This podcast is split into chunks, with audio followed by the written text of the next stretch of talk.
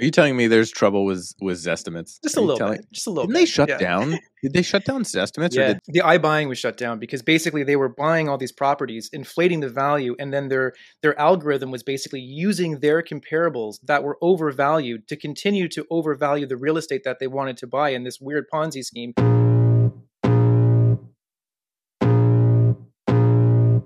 Welcome to the Tom Storey Show with Steve Karrasch and Tom Storey, where we discuss everything real estate or whatever else is on our minds.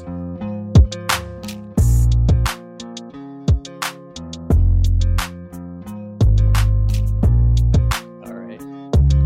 Welcome back, everybody, to another episode of the Tom Storey Show. I thank you for being here. If you're watching on YouTube, hey, just join our growing community. Steve, we are now over 1,500 subscribers on this channel, and the next goal is to get to 2,000. So if you've been showing up here every week and not subscribing, come on, guys, come on. If we've been giving you any value, just hit that button.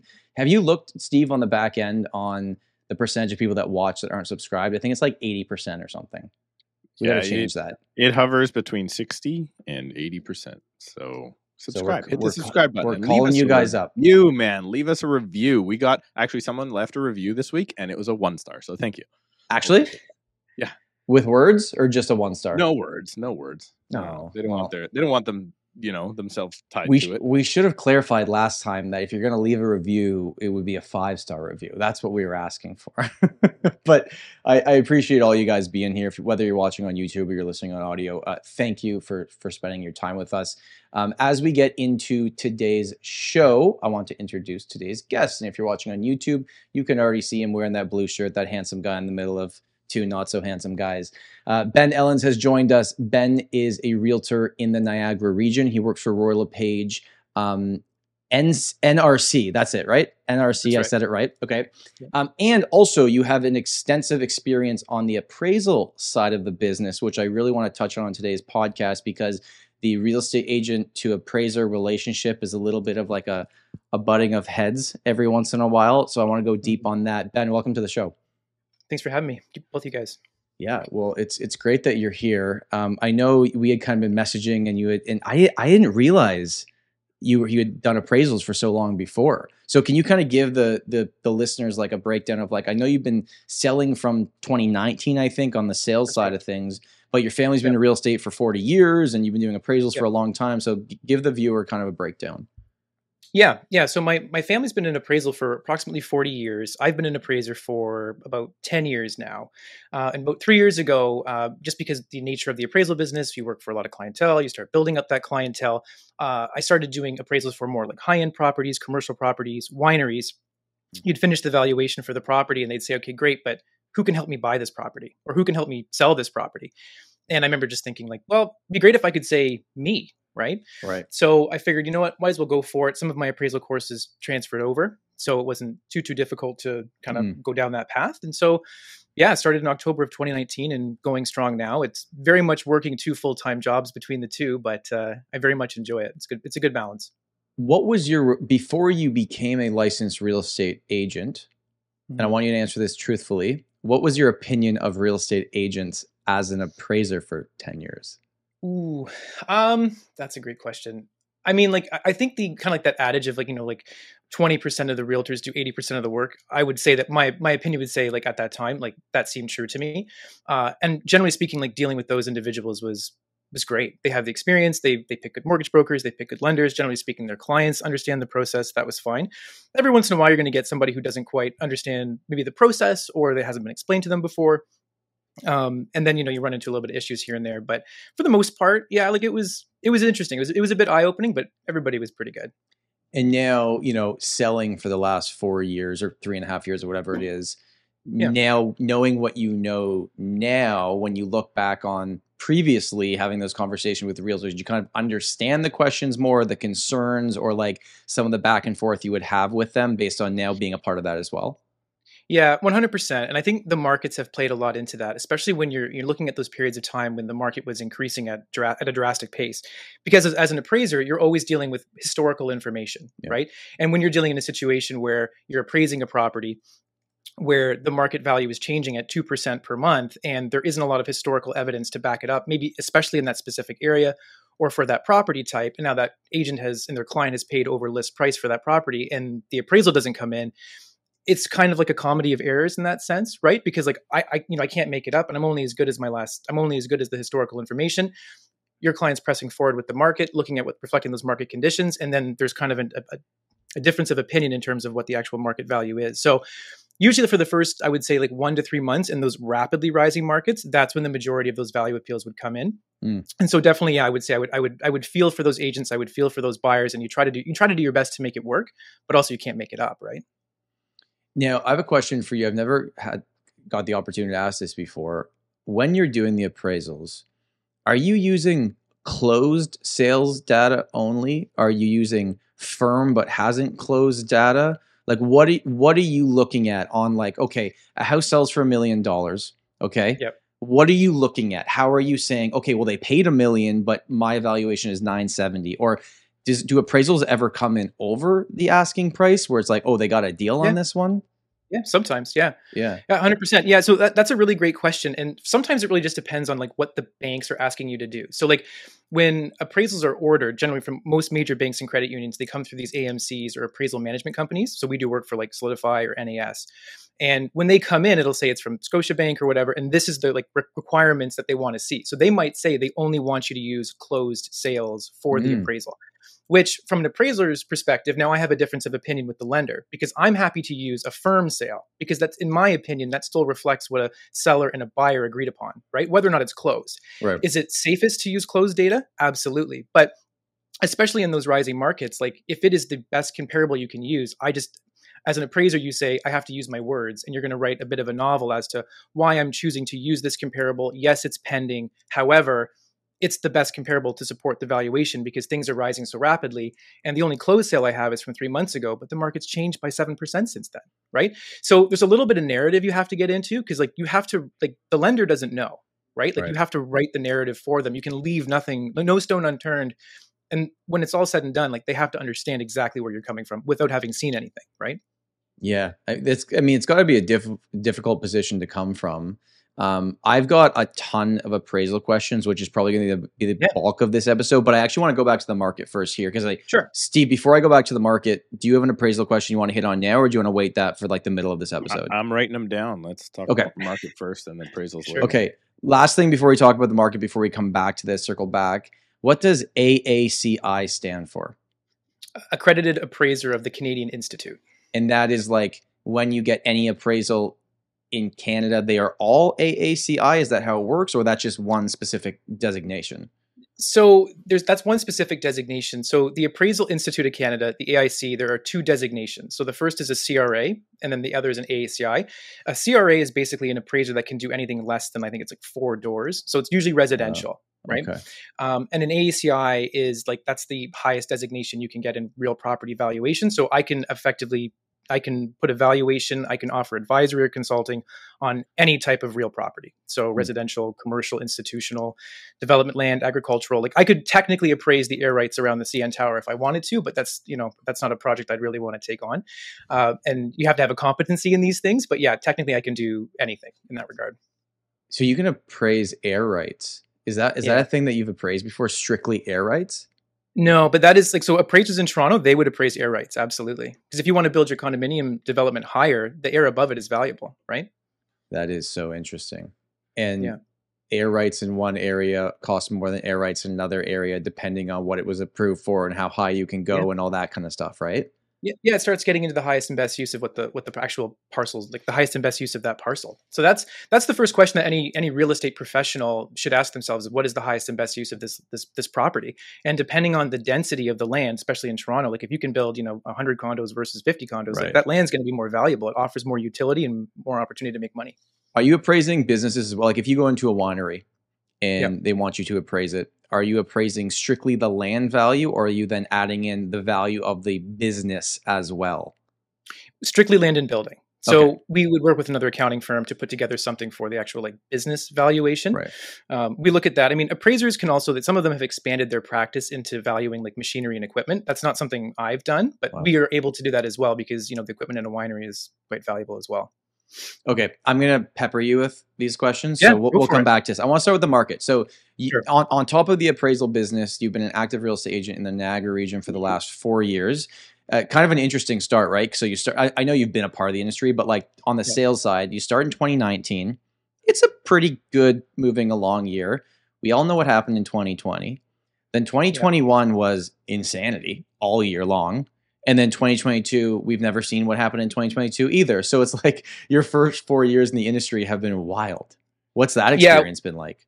It, well, I think you made you made the joke initially uh, before we started recording that my 2019 picture and like the picture on my Instagram looks totally different because I got because I, I really got into it and thought you know what like I can I'm I'm good with appraising real estate like that's that's my job I'll become a realtor you know I'm happy to help out some friends some family maybe I can pick up some referrals like that would be great but then you kind of realize too like when people start calling you saying we want to use you and you say well you know I could refer you out to so and so they just say well you know I'll throw a rock in that direction and hit four more realtors I know right so Right. we either want to use you or we'll go find someone we really do want to use um, so I think for me, like it, it's kind of like I just decided to decided like I'm going to get into it. I'm going to start working with it.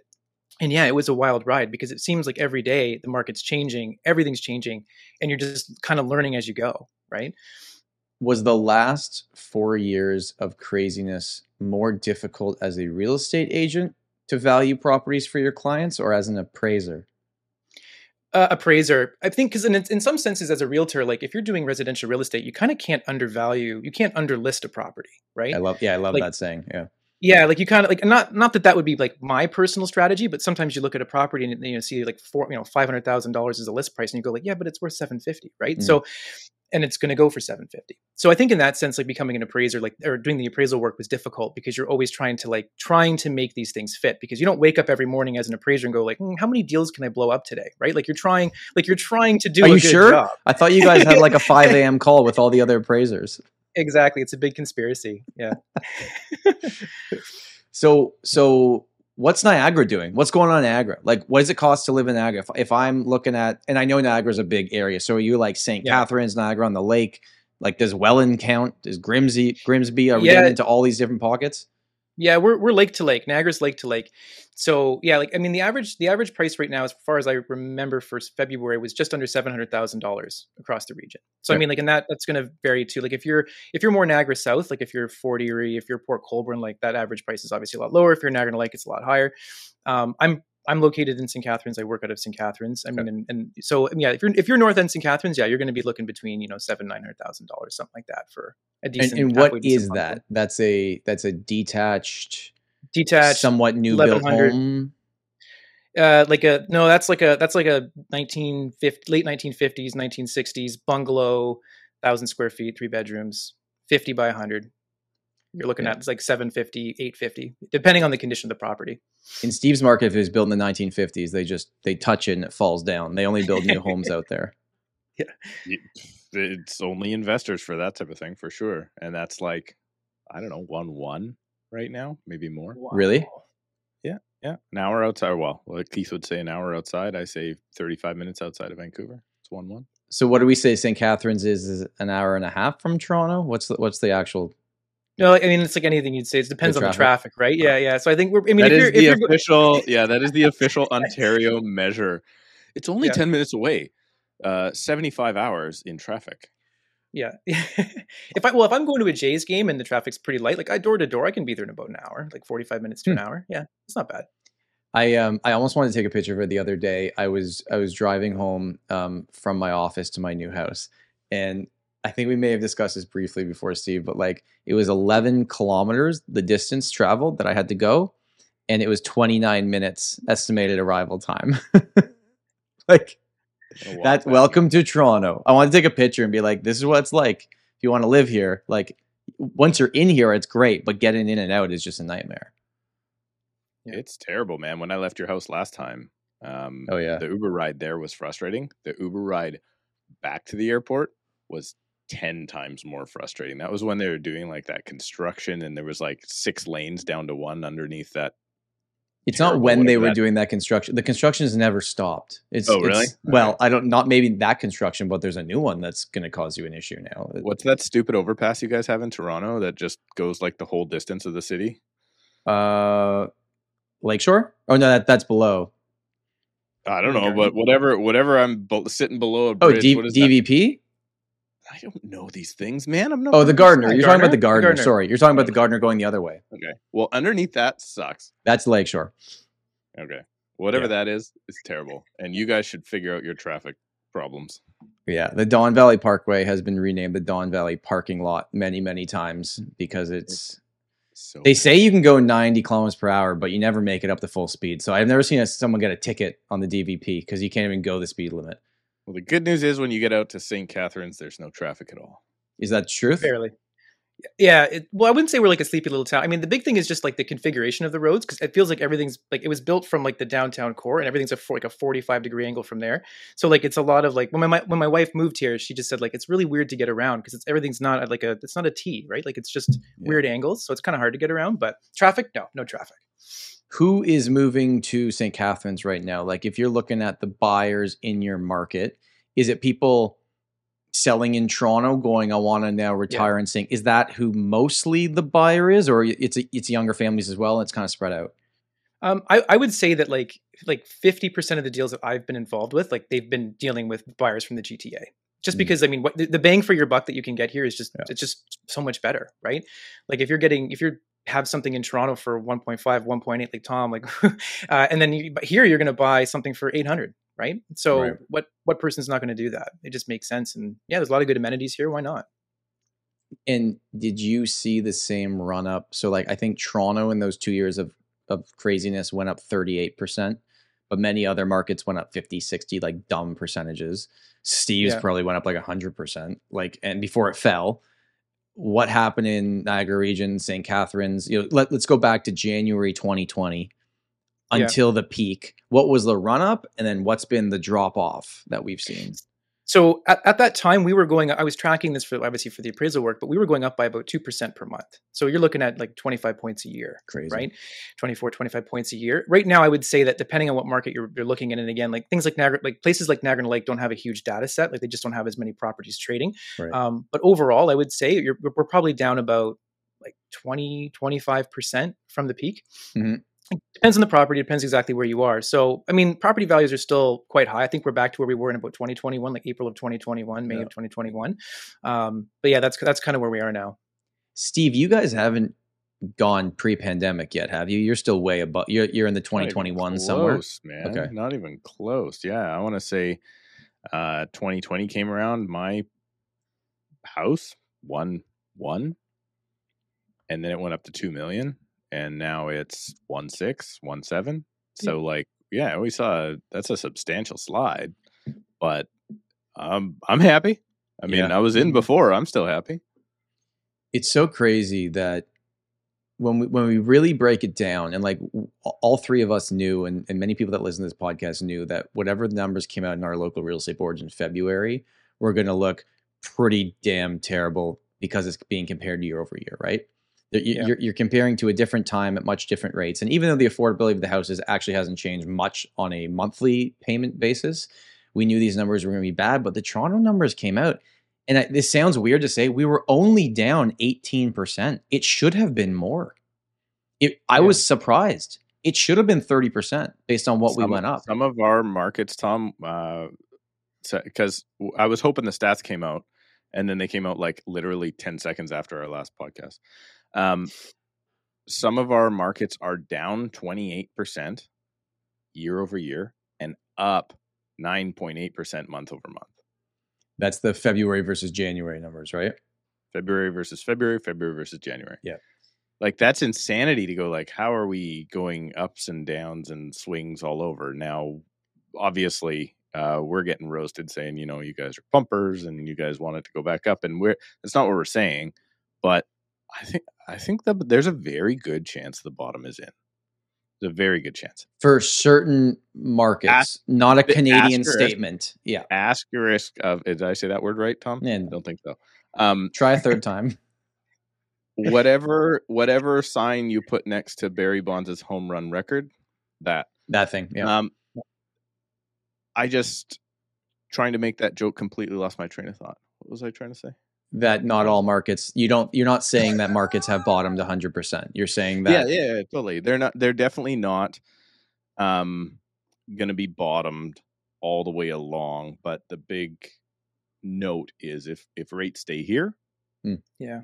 we might be fine. I don't think rates are going to stay here. I think rates are going to go up, and I think They might not have a to choice. see more unemployment. We have to. We have to. Otherwise, things are going to continue to go absolutely insane. Like I'll give you an example. You know, Tom, I've been going through this car shop thing, and we've got our problem solved. We uh, fixed. Can we the tell the Can we tell the listeners what happened? yeah, we fixed. We um, okay. So I paid off my truck, Mhm.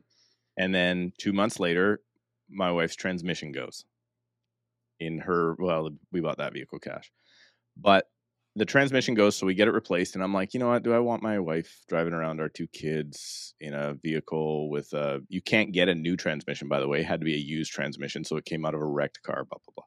So I was like, let's just trade it in. Tried to get Hondas, Toyotas, nothing. So finally, thank goodness, uh, I love you, honey. We are now a full Chevy family. We have all GM vehicles. Um, so we we got that vehicle tied up. But I was just looking at a used uh, hybrid Camry.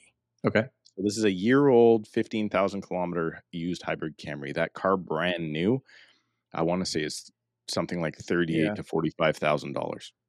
Really? The used one was sitting on a used car lot for fifty-eight thousand dollars.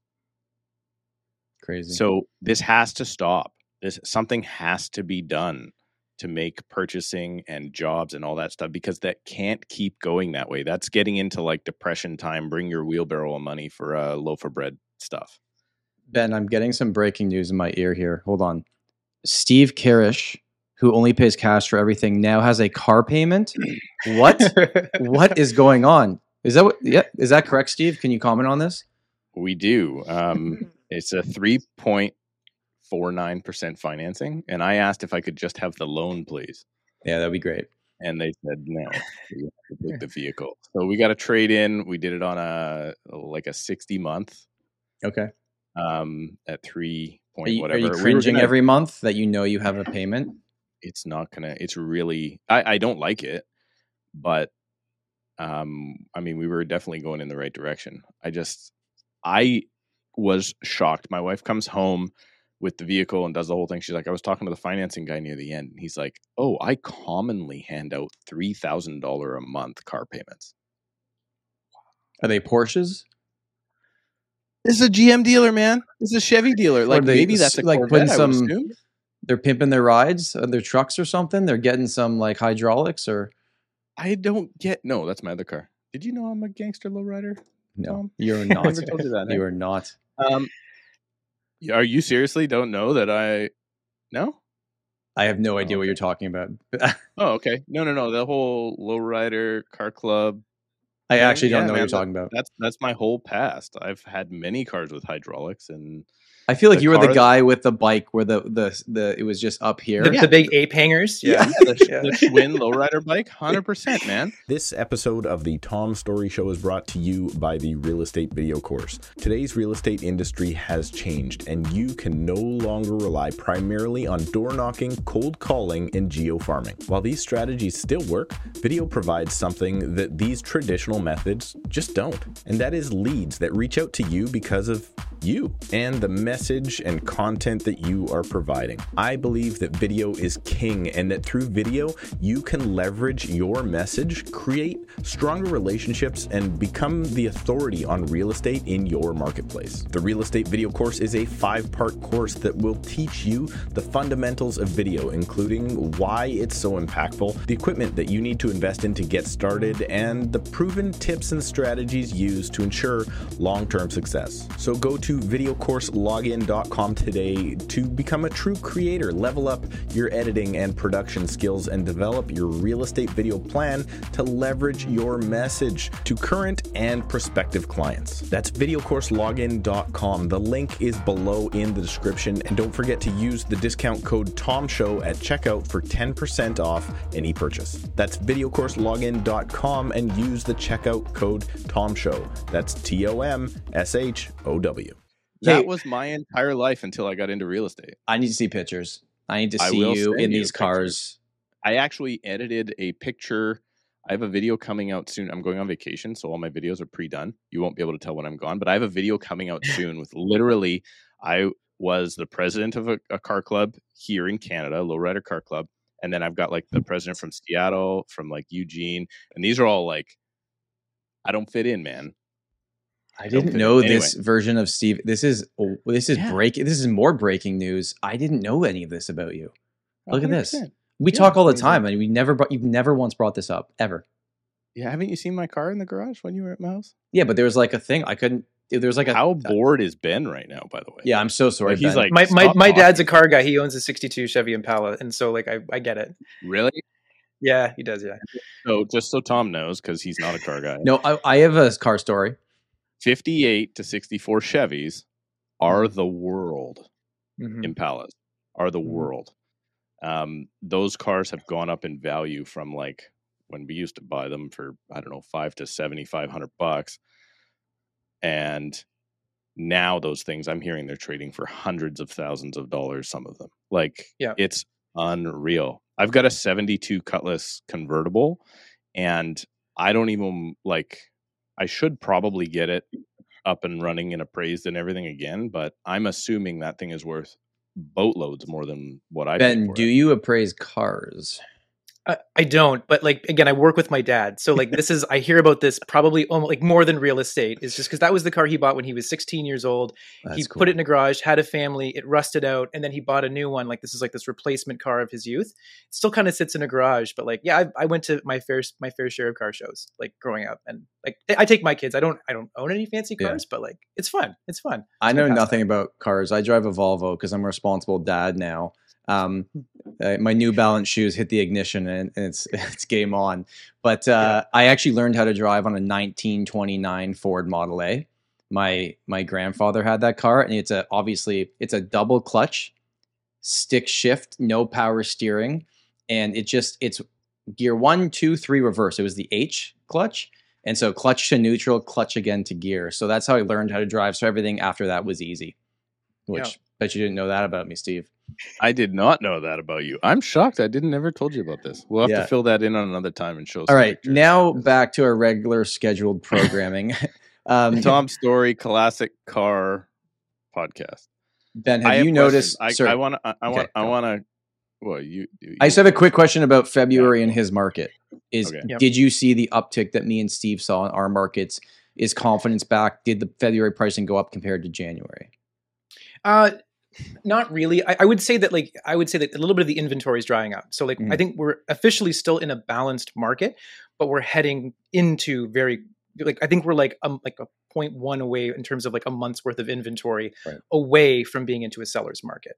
Mm. So I would I'm really interested in seeing what happens, you know, in the spring. And but yeah, I, I would I think if everything keeps going this way and the fact that the, that uh, the Bank of Canada didn't raise the rate, I wouldn't be surprised if we're in a seller's market. Were you surprised that they didn't raise the rate? Uh, no, they said they weren't going to do it. I mean, like again, like I don't know. Like I think in, I think they're going to have to raise it down the road. I, that's just a, a hunch that I have. No crystal ball, but I wasn't surprised they didn't raise it this time because they said they weren't. They got to save face. I know a lot of people have given Tiff a lot of public uh, uh, opinions, let's say, but um, he was in a a lose lose position on this one, right? Yeah, he he publicly 100%. came out and said, "I know it's a conditional hold, but he still said it. If he raised it, he was going to look weak. That they, that they're Yeah. just going back on what they said right away, even though they said it was going to be based on the numbers and everything." And if he doesn't raise it, well, guess what? Our dollar's now at 73 cents as of us recording this podcast. It could get to 65 cents. I did my ma- my homework on this. The last time it was under 65 was Yeah. 2001. That's not going to be good either.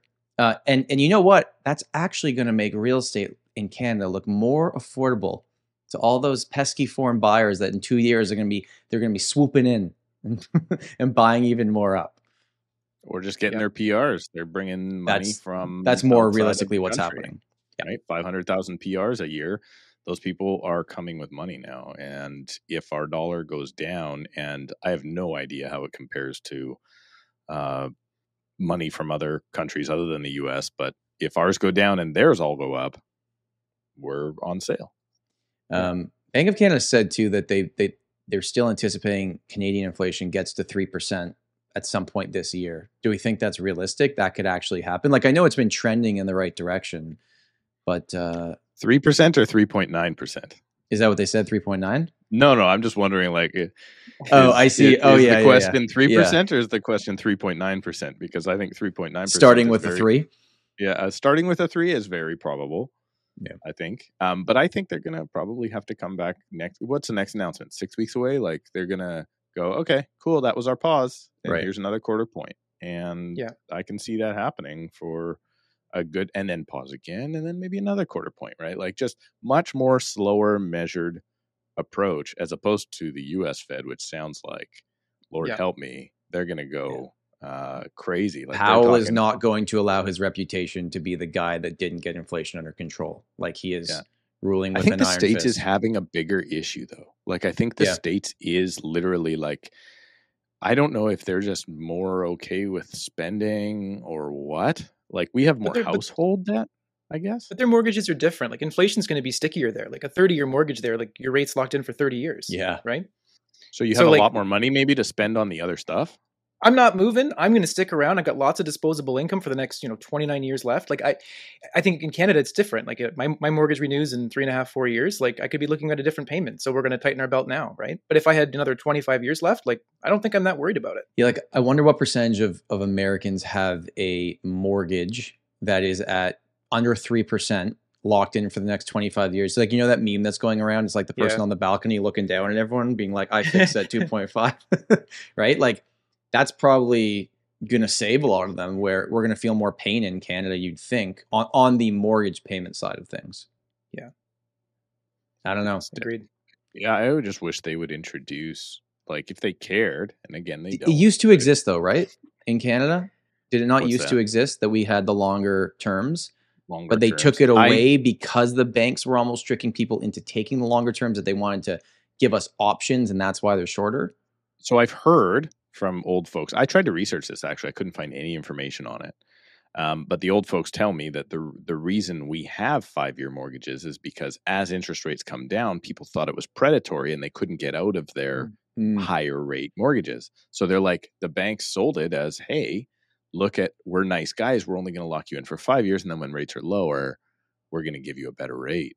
But now we're going in the other direction, right? So it's Right. it's both sides uh, of the argument, and they're being used against each other. I personally think they should offer it. They do. I mean, they offer a ten year. But what's a ten year right now? Seven point five percent or or higher. but it's not even it's the offering of it is one thing but the penalty associated with it is the issue here the that's penalties are what the issue. limit. It's gouging. it's ridiculous right? You got Jagmeet up there yelling at uh, what's his name, Galen Weston, and, and telling him how he's uh, you know profiteering and all this stuff, and then you're not pulling the banks up to say, look at these. I saw, I love that by the way. I watched that argument, and I am so i haven't Uh, seen it yet I am so anti Jagmeet that. I, I, he's sitting there just saying like, "You guys are making record profits. You guys are charging all this stuff," and I understand the argument. And I just, I actually put a comment on one of the CTV news. I, I was a but troll. you got comment you but I actually said something like, "I know how the tables have feels. turned I know how he feels. I agree with Jagmeet. I have the exact same problem with my taxation. Right? Like they're coming after record amounts of taxation. They're not trying to give that back. And what they won't admit is that's what's causing the problem. Right? It is not greedflation, as he's calling it. It is absolutely too much money pumped into the economy with no reason to spend it on services and all the reason to spend it on items. And then the cost of items go up. Oh, and by the way, we can't get you those items. So now we got a problem. okay now that steve's rant on the economy has been Rant. wrapped Okay, up no, I have a appraisal question. okay I, Yep. I le- legitimately have appraisal question. Um, here's the issue I had with appraisals. So as the market started to come down last year, the appraisals would come in and they would obviously come in lower. Right. But I, with my clients, never once had a problem closing on a property. Never.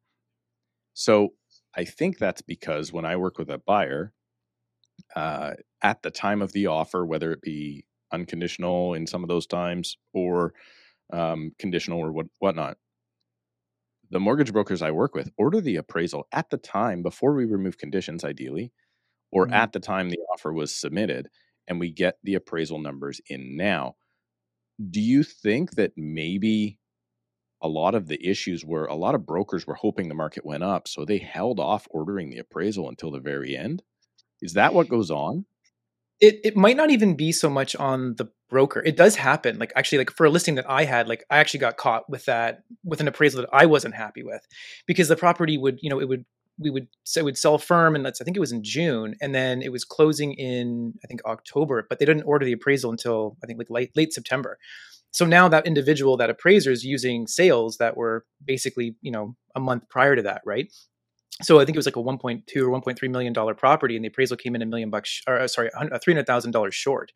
Uh, so it wasn't necessarily reflective of the market of when the the property actually sold. So that is a tough situation to be in and a lot of times it's not so much that the broker didn't order it it's that in my experience is that it might just be sent, sitting on the lender's desk right? Mm. because they have a whole slew of things to get through and it's in a priority sequence and they go well this one's not going to close for a while let's go deal with it then right? So you have this deal that went firm it sits on the desk the lender goes oh by the way we need an appraisal underwriting just ordered an appraisal on this now we have to put it through let's just make sure we do it a week before it closes. So that's a bit of a transaction management part of it, which is like, good, in my experience, like really good brokers are all over that. Really good mortgage brokers are all over that, where it's like, we're not waiting until a week before closing for a huge surprise. Like, let's try to order this thing ahead of time, right? Mm-hmm. What about this? So, Steve, you had mentioned that a lot of your appraisals got done before it firmed up. Now, I would say Appraisal- from in my market that's when appraisals should Like happen that, As that an- the The condition of financing, right? If yeah and if i, I don't don't, get get, many of those. an appraisal here's how i know a deal is not going to come together so i accept an offer Yeah. and then i get no call from an appraiser within the next three business days right and now i know that and let's say this is for sure over 20% down because under 20% down sometimes they auto appraise for whatever that's worth we can maybe talk about that but let's say if it's five day condition to finance and I haven't got a call from an appraiser because the appraiser calls a listing agent direct, right, to get a time to go in. I know that now the buyer has not been approved for their financing because the appraisal is only ordered if the buyer is good, and now we have to make sure the house is good. Does that make Yeah. sense? That's how we do it here. And that's, well, sorry, that's how we at Karrasch Real Properties team do it. And I don't know if that's how the majority of the industry does it because I'm talking to mortgage brokers and they're like, I told, I was talking to this realtor yesterday and I told him, I don't know, it's looking shaky for your client's financing. And then the next morning he sends me subject removal. Hmm. Like there's guys just jamming deals together. And that can't work well. So how does it work in your market, Tom? And then maybe Well- Ben can tell us what really goes on because I mean, Ben can tell us what really goes on because I will tell you, and then obviously the last nine months we've had more conditional sales, and sometimes the appraisal is ordered in that conditional period. But for the most part of my career, appraisals happen after it goes firm. Like for when I get the call and they go in. What, what's been your experience with that, Ben? Yeah, like so. I mean, like if if a property is being like if if the prop if the offer was submitted with no conditions, so it's just Sure. sold firm, like it wouldn't be subject Right. to an appraisal. So really, that's like you're you have to tell your clients like you're kind of rolling the die on this, right? Like if the market changes, or you're dealing with somebody who's not familiar with the market, or heaven forbid you get an appraiser that doesn't do a good job, like you could be kind of stuck holding the bag and having to do a value appeal on something like this, right? So, and especially if there's a longer, like a longer period to closing, like you're taking on even even more risk, right? So, in the, in the tighter timelines, it's not such a big deal, but for the most part, yeah, like where we get the most pressure as an appraisal firm is when it's like, listen, we have an we have an, appraisal request here. The deal is subject to financing three days. Like we need to get you in. Like you have like so when they order appraisals through these AMC's like Solidifi or, or NAS, like that you accept it that morning, you're expected to get there that day and submit it that night. Hmm. Like they want you turning these things around in 24 hours or less. So for a lot of these firms, like if you're dealing with a lot of these like really really quick turnaround times, like Steve, maybe for your example, like if it's already a firm deal and the closing's kicked like you know two months down the road or three months down the road, that's not going to take priority over something that's conditional. Yeah. Because those those Yeah. banks, those brokers, like they want that appraisal right away so they can waive their condition. I've got a, a question that was my big beef with appraisals during the P word, the thing that happened where we all had to stay inside. Okay. Now, I'm Yeah. not talking about early days of no one knows what's going on here, no vaccine, anything. What I'm talking about is mask mandates are done. People are going Yeah. to restaurants again.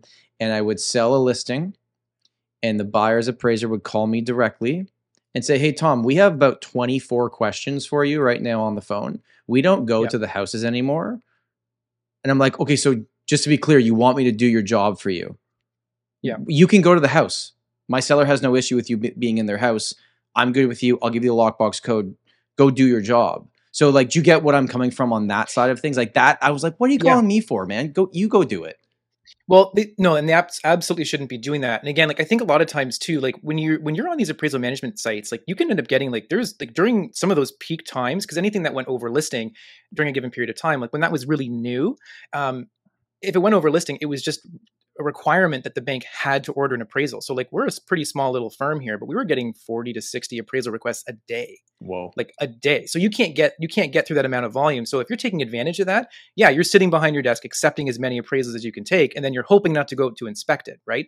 And I think and I think during a pandemic, like people can kind of take it- take advantage of that a little bit. Yeah. Right. Yeah. What percentage during the pandemic do you think were auto appraised online? Oh, oh, you, oh, you mean like like asking for pictures and calling the realtor? You mean? No, Oh. auto appraised.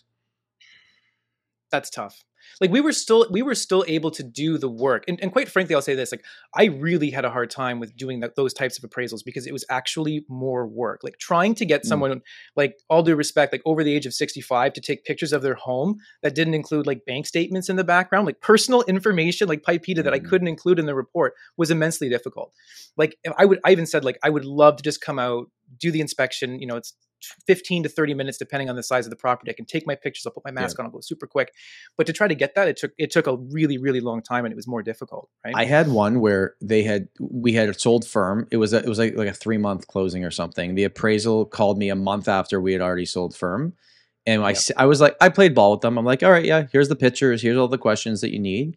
And then they come back and they say the pictures are not recent enough. I'm like, like we took these pictures the day we list the property. It sold a month ago. I don't know what else to tell you. Nothing can't changed. use MLS pictures. That's the thing. um, no, I know, but I'm there's they asked for them.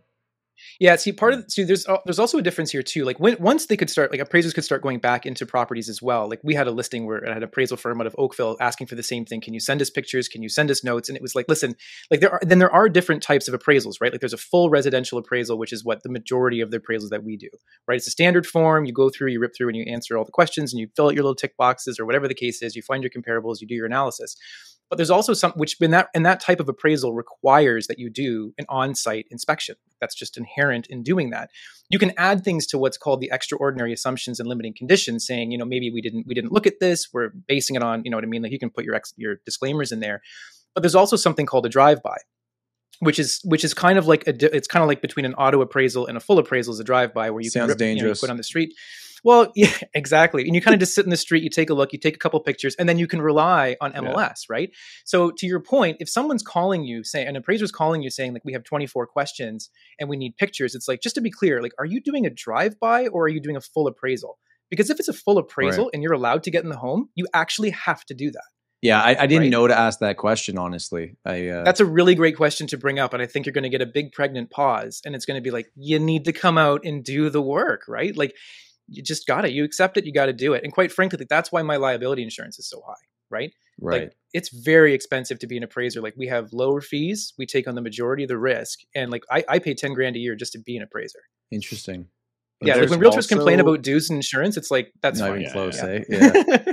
Well, we we just got our um our fees reduced. Oh, that's great. That'll be good for the number of new right? agents coming in. Yeah. right. so we just got our fee reduced because there's such a surplus of agents paying them that we don't have to pay those high amounts anymore. Um, Hey, your board should talk to our board. That'd be fun. there you guys must be making boatloads over there the the difference though i think that needs to be clarified maybe for the listeners there's an auto appraisal that can happen from the bank if it fits their algorithm maybe it's cmhc and and then no appraisal needs to be done because it's insured it checks all the boxes it goes into a very low risk for default folder and then the property itself does not need to be appraised then there's appraisals which is what ben's doing and then there's a model i don't know how prevalent it is but i got advertisements for it within the last 12 months of desktop appraisals Yeah. no matter Which what sim- we can do similar to a everything online okay. Yeah. Sim- yeah, similar to a drive-by. So like, there's different, and, and, again, yeah, depending on the criteria of the lender, like that's that's what will happen. And I think for for the appraisal industry, like there's been talks for many many years of automation and valuations, and I think like I pretty much feel like my job's secure. Like until until those AVMs, like those automated valuation models, can be insured, I'm just fine mm. because quite frankly, like I'm I'm just here to get sued, right? right? Like if my valuation's wrong, I'm the one who's going to take it on the chin right? Like that's what my insurance is for. So for an automated valuation model, like until they're good enough to be insured, they're not a threat. Are you telling me there's trouble with with Zestimates? Just a little telling, bit. Just a little. Didn't bit. they shut yeah. down? Did they shut down Zestimates, yeah. or did they just shut down the i buying side of things? The i buying was shut down because basically they were buying all these properties, inflating the value, and then their their algorithm was basically using their comparables that were overvalued to continue to overvalue the real estate that they wanted to buy in this weird Ponzi scheme. And basically, like, yeah, they overpaid. They inflated their own values. This episode of the Tom Storey Show is brought to you by the YouTube for Real Estate video course. Are you interested in creating an engaging, value driven YouTube channel to help educate your client base on real estate in your market, as well as introduce a new revenue stream to your business? Perhaps you've already created a YouTube channel but are struggling to gain viewership and the subscribers you are looking for. The YouTube for Real Estate course will provide you with proven tips and strategies on how to create and cultivate an engaging YouTube channel, as well as how to optimize your channel, resulting in higher viewership, subscribers, and yes, deals. But that's not it. I implemented YouTube in my business in early 2021, and it has easily been the best marketing source for meeting new clients that I have ever had in my business, period. Better than expensive geo farming, internet marketing, and open houses combined. And now it even rivals my repeat and referral business. If you would like to learn all the tips and tricks for meeting new clients using YouTube, simply go to Video Course Login or click the link in the description below and sign up for the YouTube for Real Estate course today. And learn a year's worth of my painstaking research of learning how to use YouTube for real estate in just a few hours by taking the YouTube for Real Estate course. So go to videocourselogin.com right now and use the promo code TOMSHOW at checkout. Again, that's videocourselogin.com or simply use the link below. Right. They're also doing so, it yeah, in, up, in an upward trending market. And then when things started slowing down, they're like, uh oh. That is so that is my question. The the appraisal industry has had issue because of how fast the market has changed in both directions. Mm-hmm. So, do you think the appraisal market or the industry itself can adapt to that? And what might those adaptations be? Because if something is increasing five and a half percent per month, like my market was doing, your job has to be impossible for the, for for that time period for those first three months like i actually generally speaking depending because when the when the requests come in sometimes you can look at it you can look at the deal and you might be like you know what? I'm just i'm going to make someone angry. I'm not going to take this deal because i know i'm in that one to three months where i don't have any historical evidence to support this market value. Even if it reflects a market value transaction i don't have the historical data to support it. So like i'm left in this rock and a hard place where i'm going to make people upset. Either i'm not doing my job as an appraiser because the historical data is only I can only use that, or I'm going to start ticking off the agents, the buyers, and like that's a painful process, right? Someone buys a house for seven hundred thousand, my appraisal comes in at six fifty. They got to come up with five hundred grand or uh, fifty thousand dollars. That's really problematic, right? So I think once you get past that time frame, like once you get past like that three to six months, and you can start seeing a bit of historical evidence, and you know that the market's trending at two percent per month, I can make time adjustments. But before that time frame, it's exceedingly difficult. So yeah, like to, your, to answer your question, like it is for those for when the market's rapidly rising from a standstill, it's nearly impossible.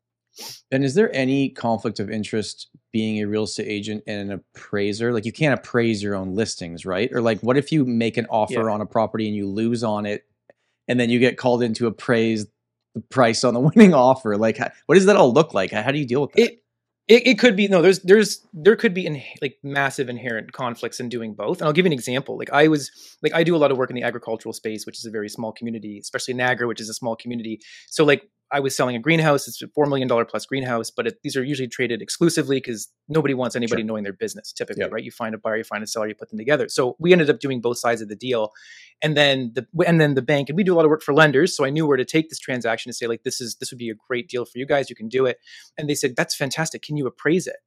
And I just went like, I don't think there's a bigger conflict in real estate than doing both sides of the deal and then submitting an appraisal on it. So I'm gonna have to I'm gonna have to pass Unless you're the lender one. as well. Yeah, Also, I did. I did also, I'm private appra- financing it. Think about Yeah. it. You did just appraise it though, because if you're bringing them the sale, like I got a buyer and seller putting Yeah. market value together here. I did the appraisal. This is what I think it's worth. Yeah. Well, my opinions of value, I would say like I do put a, an extensive amount of time into them. Like it's pretty much when it's done, it's it's not an AIC appraiser appraisal because we have to run through like what's called it's called CUSPAP. It's sort of like our standards. So we have to we have to make sure that they meet these certain guidelines. But like when I'm done an opinion of value, it's effectively an appraisal, right? Just because like we just I want to keep make sure I always hold myself to that standard. But yeah, like I feel pretty good. Like once I have a list price in mind, like I'm I'm good. I'm good on that price. Like let's not argue about it. So if you you've had a listing that you've sold maybe or maybe helped a buyer and Mhm. and somebody else does the appraisal, right? It's not you. Yeah. And an appraisal comes in low on something you've represented your own buyer on. You're like, "Hey man, I know how to do this. Don't you dare tell me." That's got to be a weird com like that happens. That's got to be Oh, a weird it- no, it- conversation. It, it it does happen, and it depends who it is. Like I'm not so again. Like there was there was a property we did. It was in Niagara in the Lake. I think I just I mentioned it earlier, but sold for like 1.2, 1.3. An appraiser came in and appraised it for a hundred thousand, uh, three hundred thousand dollars less than it sold for. And it's like, well, hold on, hold on a second. Like I need I need some information on this. So in those instances, like you, you do submit a value appeal, uh, and you always have to assume that anyone kind of working the process, whether it's the broker or the, the agent on the other end, like in the best of ways assume they don't they don't know anything assume they don't know what they're doing. So you start digging into the process and you realize that the appraiser that came out to appraise this is a rural property Mm. five acres house with an outbuilding um, they came out and they appraised it from markham. Like they came out and did this from markham. So that's the first thing where you're like well listen hold on a second. Like because as it stands like i wouldn't go out and appraise a farm in markham. Like that's Right. not my area of expertise right? Like that's something i would refer out or just say you can find someone who's more uh, competent in that area. Um, and the second thing is too like on the lending side like for that property too like most lenders will only do house on five acres or house on 10 acres. They won't actually allow you to value any outbuildings. So it's not going to come in at Mm. full list anyway right? So there's a couple different understandings you have to have there. But when you start digging into the valuation it turns out yeah like i want to know the comps. I want to know what they're doing. And if i'm going to have a value appeal like the information i'm sending back is going to be another full appraisal. So a lot of times we will just have to try to say like listen like if i don't agree and i don't necessarily think that appraiser did what they should have done i would like you to find somebody else to do that So I'm going to knock on wood here on my desk. Um, in my 10 years of doing this, I've had very few actual disputes with appraisals coming in, whether we're representing the buyer or it's one of our own listings that's happening to the other side. But I have had a few. And typically the conversation goes okay, the appraisal comes in low. I call the mortgage broker that my buyer is working with and say, hey, like, what are we going to do here? And, and now they can decide do they want to just make up the difference in the purchase price or can you ask for a second opinion? And from my experience, some lenders will go, okay, fine, we'll send another appraisal in. And then some just go flat out like, no. But Yeah. ne- never in my experience, and tell me if I'm wrong here, I've never had a lender being like, well, just here, here, send this to the, call the appraisal. Like, call the person. I've never gotten the number. It's like, I got to go back to the lender and say, Yeah. well, send them these comps and then tell them, you know, this is the way, this would happen. Nothing sold in six months and check, check out the lot size. Like, I just want to make sure they're not missing anything. Yeah, and that really started after like the Great Recession, right? Like I'm so when I'm doing an appraisal for like these appraisal management companies, when it comes in, like I know the bank, but I don't know who the lender is. Like I don't know anything else. Like I can call the contact, I can get into appraise it, I upload the appraisal, then it goes to whoever it goes to. So yeah, you, you'll never be able to just call the appraiser directly. Um, because that would again potentially create a conflict. Yeah. But there's there are different processes. You're right. Like you will have to upload the comparables, and I think like in your market tom like do you find that like did that did those happen on condos or did that happen on like freehold like no, that was detached? freehold. Condos are pretty easy to. i would say like would, value. tho- would the majority of those be automated in your I, I- it's a good question. I, I don't know because honestly, I don't play in that side of the transaction. Right. I, other people do that. Um, I'm not actually sure. Yeah yeah so in those particular instances like i would always encourage people to yeah submit your value appeal and i would make it like a good value appeal like take your time in putting together your comparables because on the appraisal end there's nothing more that that i find frustrating if let, let's say I'm- i've only had maybe like five or six value appeals but if someone's going to submit the comparables and it's like this is a, for you know a bungalow uh, in a neighborhood and like it's not waterfront and then they start pulling comparables from municipalities that are nowhere nearby on the water and a thousand Right. square feet bigger to support their price like i don't like that's just kind of a waste of time so Yeah. if it's good and I, if i've missed something i'll look at it right? Like nobody's that good, but otherwise, no. Like keep it keep it tight. Submit your comps. Make sure you have a good case for yourself, and see where it goes. Right. You know, I think, and, and all three of us, Steve, just one sec, just just for the listener, the bank is approving you. They are not approving the property that you have purchased yet until the appraisal is done. Right. So Yeah, that's what we all have to keep in mind here. They're approving you. They like you and they like your numbers, and this is what you can afford. But guess what? If the bank's lending you 80 to 90% of the purchase price of your property, if they don't agree with the price you paid, well, tough shit, right? Like, Yeah. I, I I just wanted to say that because I know it seems obvious to us, but s- someone listening that maybe hasn't bought Yeah. a property yet is trying to figure out. It's like that's what we're talking about here. There's something about value I would like to, I guess, put out there, or at least uh, not really a question, but I try and tell my clients regularly, like, listen, I am allowed to give you an opinion of value for sale. Yeah. I'm not allowed to give you an opinion of value for whatever else you want it for. Uh, estate purposes, sometimes I'm not allowed to. Um, refinance, obviously, I'm not allowed to. And people don't seem to understand that there can be different values tied to the same property for those different reasons. Like, for instance, if you're buying an apartment block, your value might be more tied to rent and income than it is to dirt and building. Yeah. So how can can you dumb it down for the for me listening like what is the difference on looking at those different types of value because people just don't seem to understand the difference. Yeah, so we would look at it, and there's two definitions that we would look at for, let's just say, a commercial appraisal of like a multi-residential building.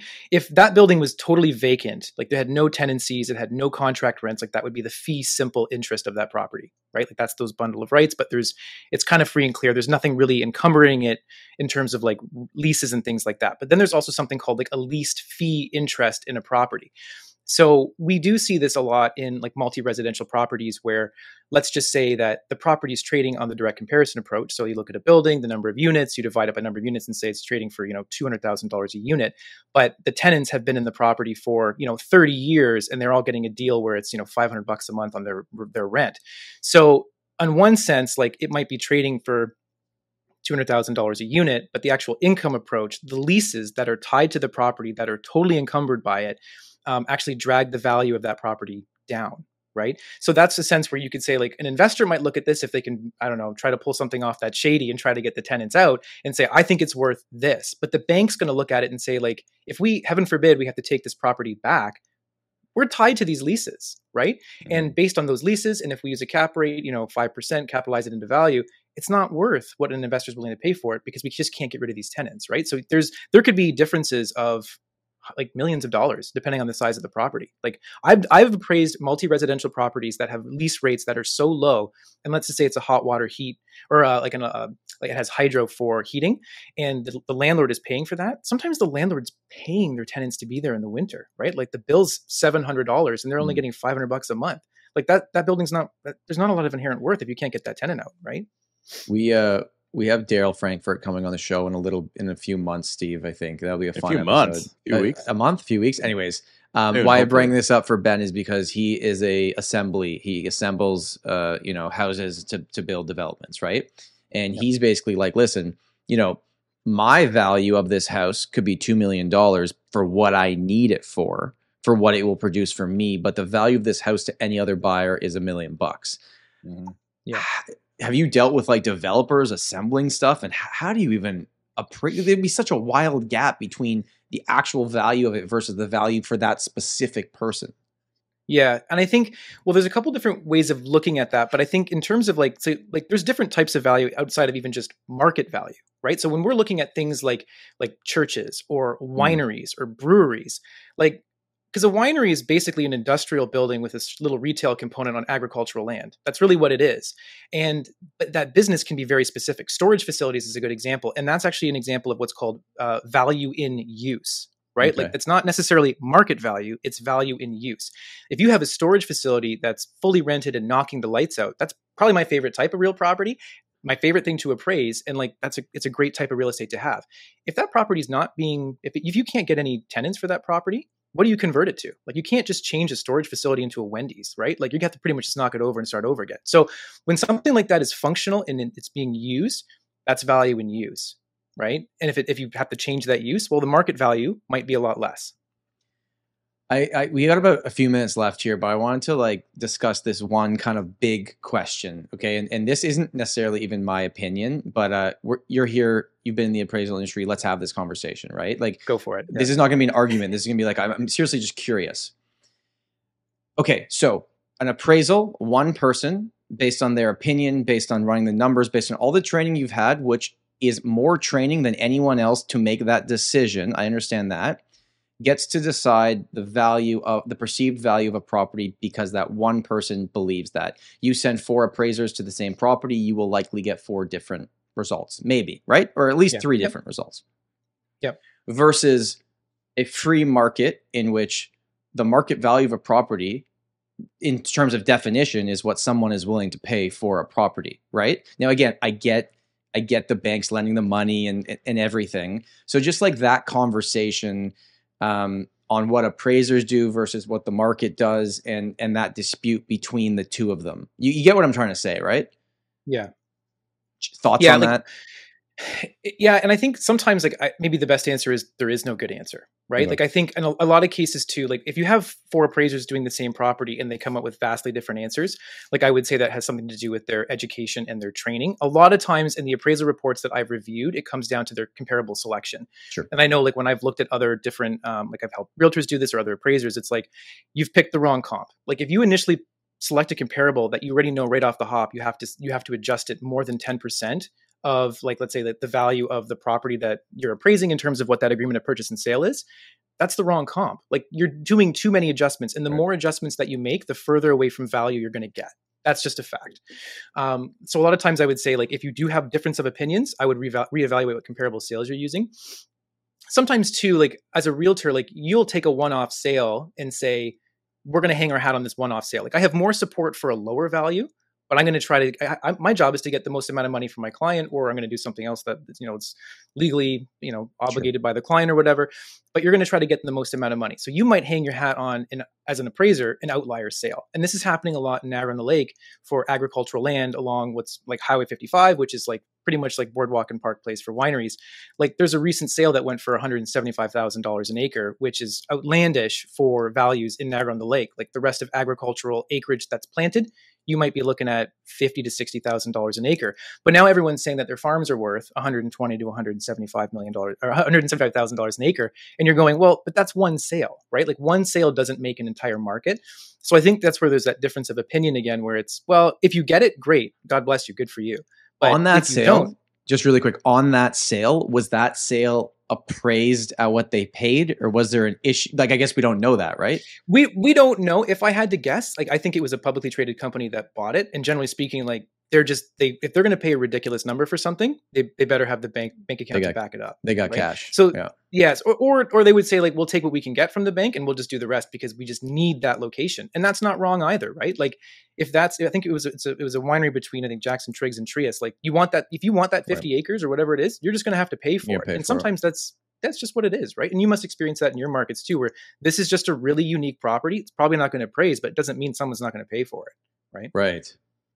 Yeah. Steve, you got thoughts on this? Because you've been doing real estate, you know, longer than me. You've been around forever, you know? So I'm sure you've had run ins with appraisals and, and not coming through. And, and oh, here, okay, really quick question. Because I, I know someone asked me to ask you this, Ben. Yeah. How is it that some appraisals come, like if a house sells for $916,000, the yeah. appraisal comes in bang on at $916,000. Is that because it's an auto appraisal? Is that what's happening? No, no, sometimes because like when you when you're doing a direct comparison approach in appraisal, which is basically you pick three sales that you believe are would be reasonably similar substitutes to the subject property, um, and then you make your adjustments. So one might be a bit bigger, a bit smaller, a bit nicer. You make your you know time adjustments and things like that. And then what happens is that you end up with a range of values, right? Because market value always forms a range. Like market value yeah. realistically shouldn't form a single point. Anyone who says it's a single point is most likely wrong.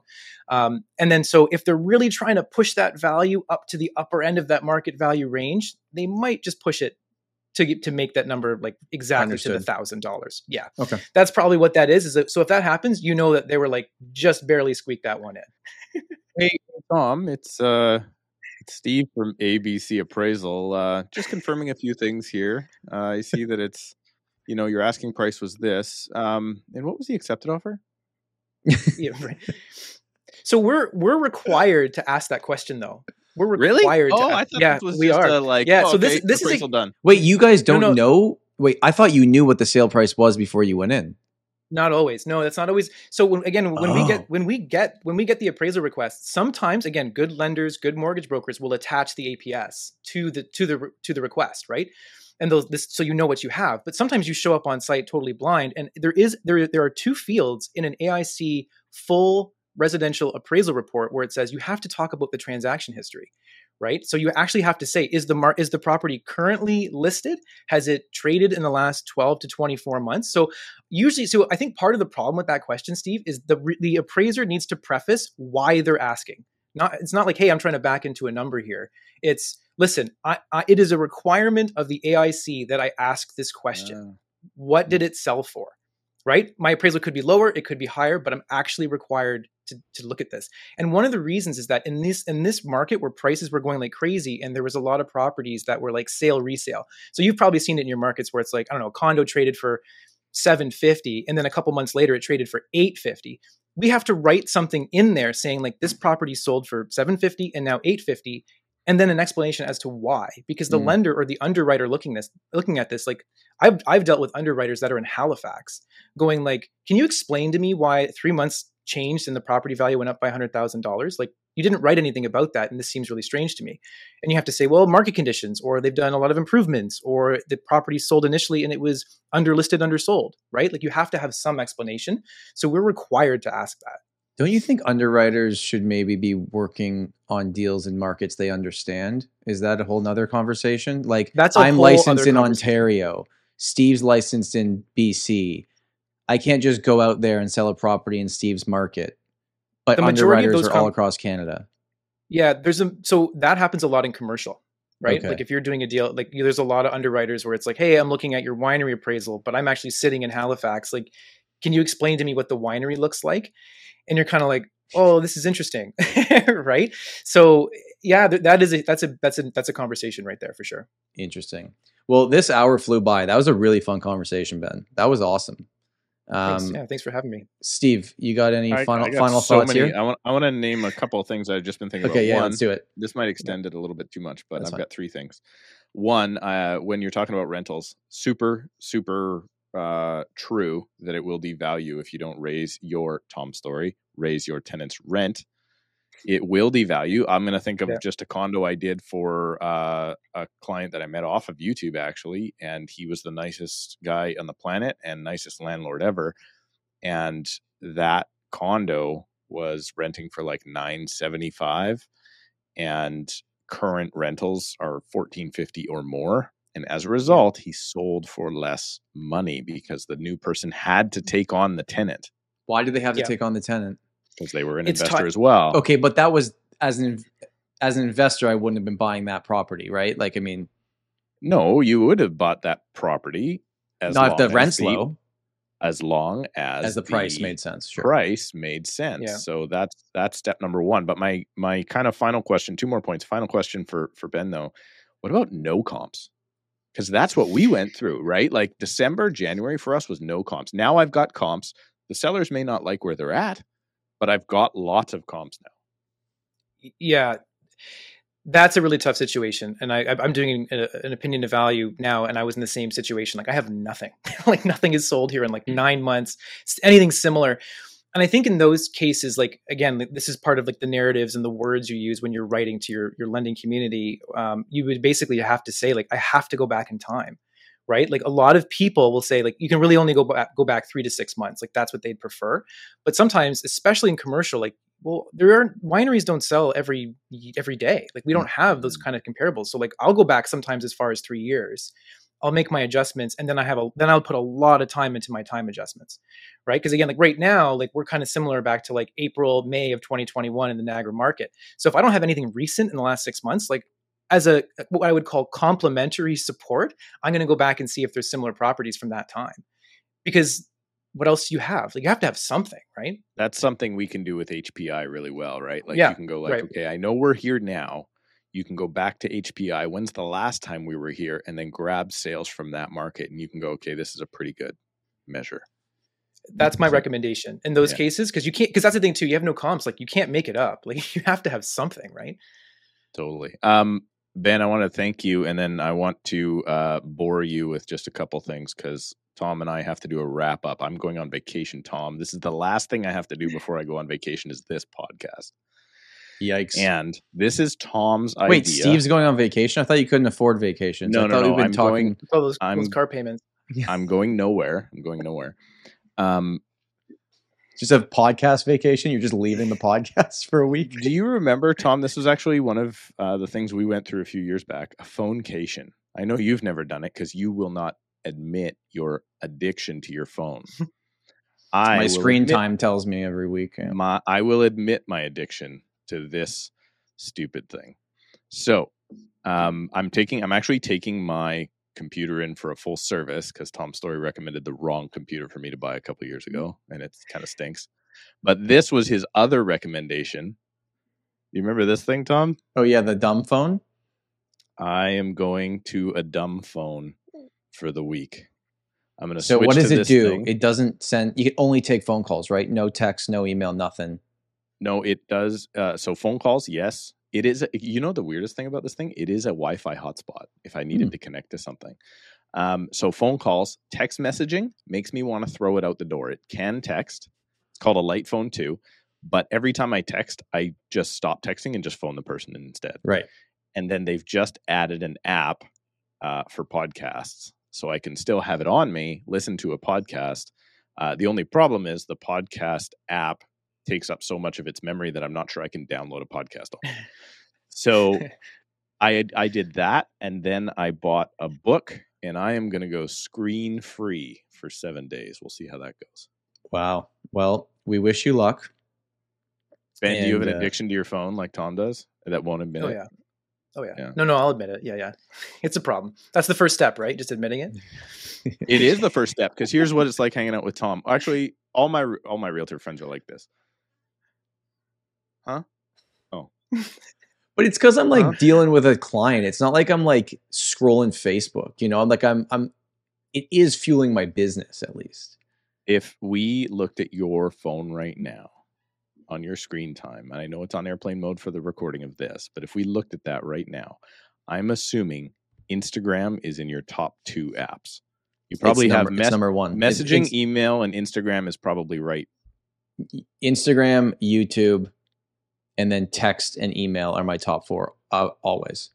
Exactly. So you have an addiction, Tom. Instagram's is also I a it. platform in which I do a lot of business from. So, you know, is it an addiction whatever or is it running a need, business? whatever excuse you need, Tom. I'm just telling you, take start a phonecation, get a dumb phone. My SIM card's going in here, and I will be able to. Uh, when when my group text messages come in, it's going to be a, it's a mess, but we'll Yeah. figure it out. Yeah. Well, I wish you luck with that. Ben, thank you so much for coming on the show. That was a lot of fun. Um, you know, we've never really had a chance to talk with someone in your position, right? Like having the experience on the appraisal side, being an expert at that, and then also doing what me and Steve do on a daily basis as well. Like that's an interesting mix that like how many appraisal appraiser realtors exist? Can't be that many. Uh, in Niagara and ACIs that do sales, there's six of us, I believe, and my Six dad and I are two of them. Yeah. Now, Right. how many realtors also drive Uber on the side? Never mind. We're not going there. We're not going there. Yeah, Ben, are you a part-time realtor? Is that yeah. I'm just kidding. Um, if Yeah. you could uh, just send me all the links and everybody watching, uh, all Ben's contact information is going to be down below. Final thing though. Steve, I know you have to leave. Ben, uh, best place for people to go to connect with you directly. I know they can go to the link below, but I want you you to tell them also. yeah, yeah. Instagram. I mean, yeah, I'm addicted. It's there. like I'm on there pretty much 24 seven. So Awesome, man. there. Well, I appreciate you being here, Steve. Enjoy your vacation. Everyone that is listening, I hope you have an amazing day. Thank you for being here. Please like and subscribe to the YouTube channel if you haven't already, and leave us a uh, review on Apple Podcasts as long as it is five stars. That is the caveat. Have an amazing week, everybody, and we will see you soon. Bye. thanks, Thanks, guys. Ben. That that was awesome.